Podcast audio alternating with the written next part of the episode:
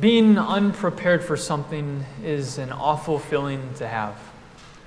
Whether it be for a, a, test at school where you thought you were well prepared for it, but when the test was right there in front of you, you then realized you forgot to study some key information that's covered on it. Or whether it be for a, a big presentation at work where when it came time to present, you then realized you forgot the handouts that have important information on them. Whatever the situation might be, when you find yourself unprepared for something, you can feel completely helpless because there's nothing you can do. You needed to have already been prepared when the time came. One of verses for today, Jesus calls his disciples and really all of his believers to be prepared for something far more important than just a, test or a big presentation. Jesus calls all of his believers to be prepared for the day of his return. Leading up to our verses for today, Jesus' disciples uh, approached him and they pointed out the beauty of the temple building, which was one of the architectural wonders of the world back then. It was expertly crafted with, with white and massive gleaming stones and a golden roof, all to give glory to God. And in response to hearing the disciples enamored with this temple building, well, Jesus had this to say. Not one stone here will be left upon another which will not be torn down.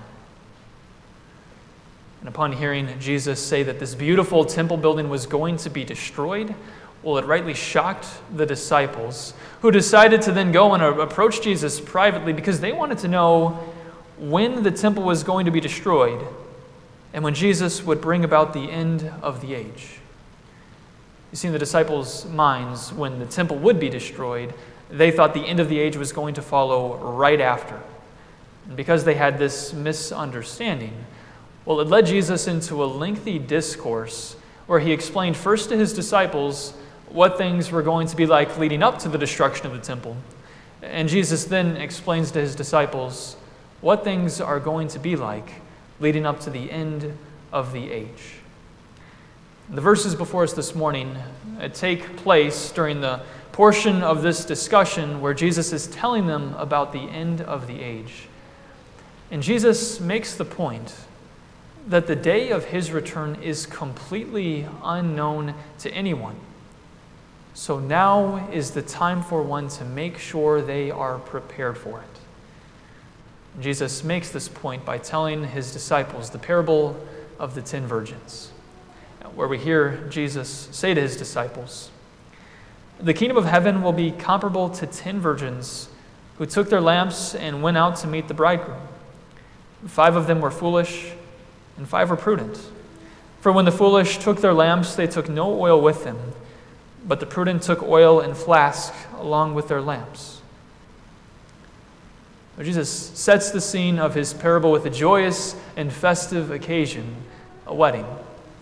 We do have to point out that we don't really know much about wedding practice back at that time, but as we it seems like there was a custom back then where the bridegroom would go and meet the bridesmaids at some point in the evening with a procession following. The bridesmaids would honor the bridegroom with lamps lit aflame and would then joyously make their way through the town as they made their way to the wedding feast. And with this background, well, it helps us to understand the key point that Jesus makes, which really focuses on the point Jesus makes, uh, which is that five of the bridesmaids are considered wise and five are considered foolish. And what really distinguishes these two groups from one another is, as Jesus says, the five wise made sure to bring extra oil along with them, whereas the five foolish only had the oil that was currently in their lamps. And the five fives were, or the five foolish were foolish not only because they failed to bring extra oil, uh, they were also foolish because, as we hear, well, the bridegroom took longer than expected to arrive. And instead of using this time to go and to get some extra oil, especially considering the fact that a lot of their oil had already been burned up during this long wait, they, along with the five wise bridesmaids, got drowsy and began to sleep. I mean, the five foolish bridesmaids knew that they played an important role in the upcoming procession. Uh, they knew that their lamps were currently running low on oil. They knew all of this. And yet they decided to fall asleep instead of taking the time to go and to make sure they were prepared no matter when the bridegroom would arrive. And their foolishness was put on full display when suddenly at midnight someone shouted that the bridegroom was coming. Then all the virgins got up and trimmed their lamps. And at this point in the parable, it seems like everyone's lamps had gone out because of the long delay. So all 10 of the bridesmaids were doing everything they could to prep their lamps for the upcoming procession. But only the five wise had oil to put in their lamps, something which the foolish recognized. So the foolish said to the wise, uh, Give us some of your oil because our lamps are going out. But the wise answered, No, there may not be enough for us and for you. Now, the five wise weren't being selfish by refusing to give the five foolish ones some of their oil. You see, the five wise bridesmaids recognized that the most important thing in this situation was to make sure that the bridegroom was going to be met with the proper honor when he arrived, and that he would be met with the proper celebration when he arrived. And if they evenly distributed the oil, well, then everyone's lamps were going to burn out during the procession which would bring shame on the bridegroom. And so they were going to do anything to make sure that the proper celebration would occur and that they would be able to properly process through the town and give honor to the bridegroom as they made their way to the wedding banquet. Because of this, they told the five foolish to go to those who sell oil and to buy some for yourselves. And that's exactly what they did. They tried to hastily prepare themselves now, even though the time for preparation had already passed. And because of that, we hear that while they were away buying oil, the bridegroom came, and those who were ready went in with him to the wedding banquets, and the door was shut. And with the door being shut to the wedding banquet, the five foolish bridesmaids lost their invitation to the wedding banquet. But more than that, we also see that they lost recognition by the bridegroom. Later, the bridesmaids came and said, Lord, Lord, let us in. But he answered, Amen, I tell you, I do not know you. They themselves shamed the bridegroom by failing to be prepared at the proper time. So the bridegroom in turn rejects them and their plea to enter the wedding banquet.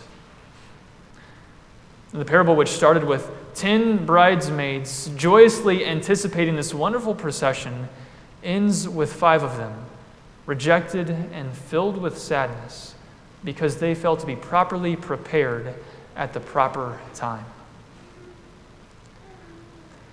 And as we look at the earthly details in this parable, well, we see how they all serve to emphasize the one key truth that Jesus was making to his disciples.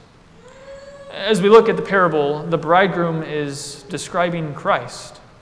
And the long delay for the bridegroom to arrive to meet with the bridesmaids is really talking about how there's that period of time from Jesus' exaltation to the time when Jesus is going to return again in glory. And this is a period of time that we're currently living in. Therefore, the oil in the parable is talking about whatever it takes for someone to remain in the faith during this period of time. Whether that be perseverance and courage for one to endure a difficult situation that they're going through, or whether that be the strength for one to pick up their cross and deny themselves. That one who is found with oil in their lamp is one who is found in the faith The moment right, right is talking about the moment that Christ returns in glory. And when this day comes, the time for someone to get prepared will have already passed. Because when Jesus returns, He's going to carry out his work of judging, separating believers from unbelievers. And as we see what happens between the foolish and the wise bridesmaids, well, that reveals to us what the result of his judgment is going to be. Those who are found to be prepared with oil in their lamps are going to be brought into the wedding banquet, to eternal life in heaven. Whereas those who had faith in the past, or who were formerly prepared but no longer were, will be cast into eternal destruction in hell along with all other unbelievers. And seeing what the details in the parable represent, we see the important truth that Jesus was emphasizing to his disciples. A truth that Jesus himself makes in what he says to the disciples following his parable. Therefore, keep watch, because you do not know the day or the hour. And with this parable, Jesus makes the point that we have no idea when the day is going to be, that Jesus is going to return in glory to judge all people. So now is the time to make sure one is prepared for that day. Because it is going to come unexpectedly. And if one is found to be unprepared on that day, then it's already going to be too late. And if Jesus warned his disciples of this truth 2,000 years ago, well, then how much more true do his words ring for us today? We still have no idea when Christ's return is going to be. But what we do know is that it is drawing closer and closer day after day. So now is the time for us to make sure we're prepared for that day. And the amazing thing with this is that you being prepared for that day actually has nothing to do with anything that you do. Rather, you being prepared for the final day has everything to do with what God has and continues to do for you. I mean, do you see how God has already prepared you for the day of Christ's return through his means of grace? Uh, through the waters of your baptism, through your continued hearing of God's word, and as you receive the Lord's Supper as you will this very morning.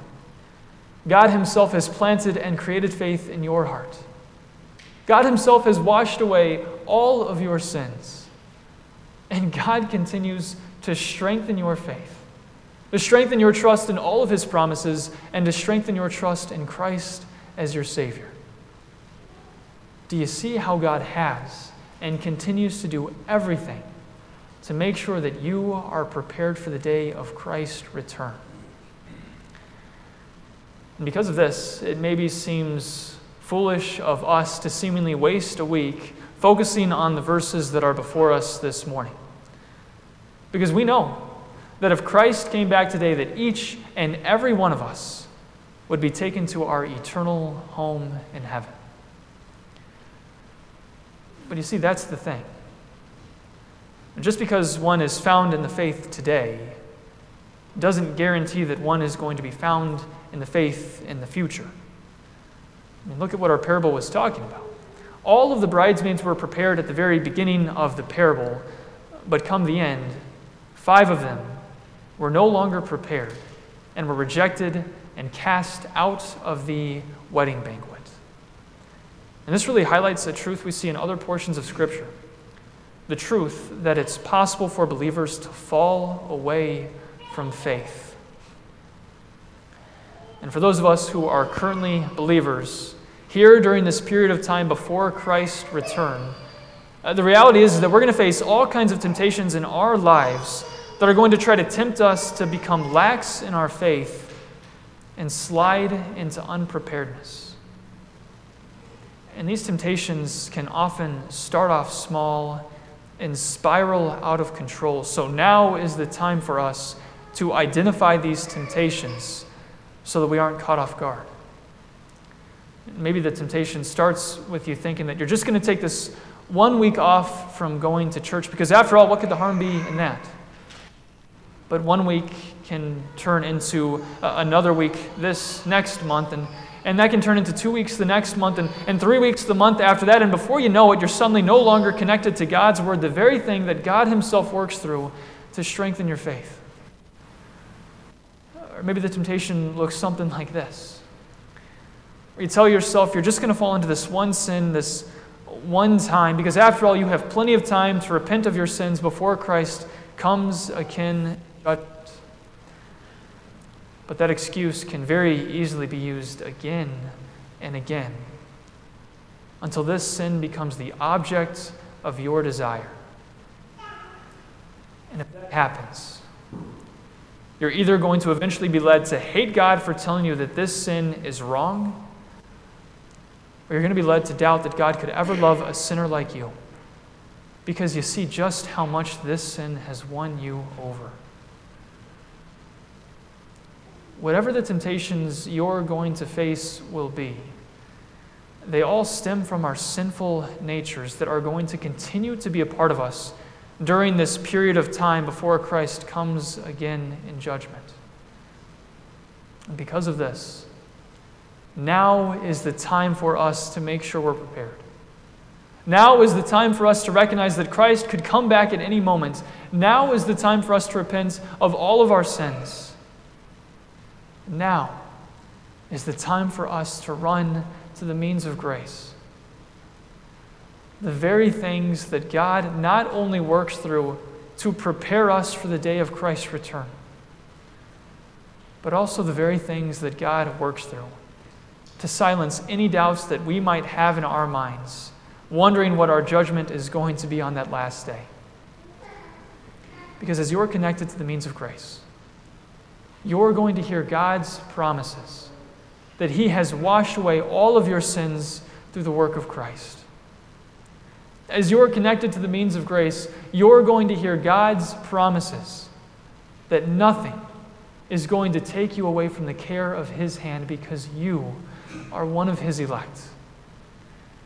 And as you're connected to the means of grace, you're going to hear God's promise that when that last day does come, He is going to call you by name and open the door to bring you, along with all believers, to your eternal home in heaven. Amen.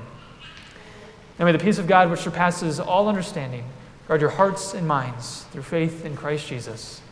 Amen.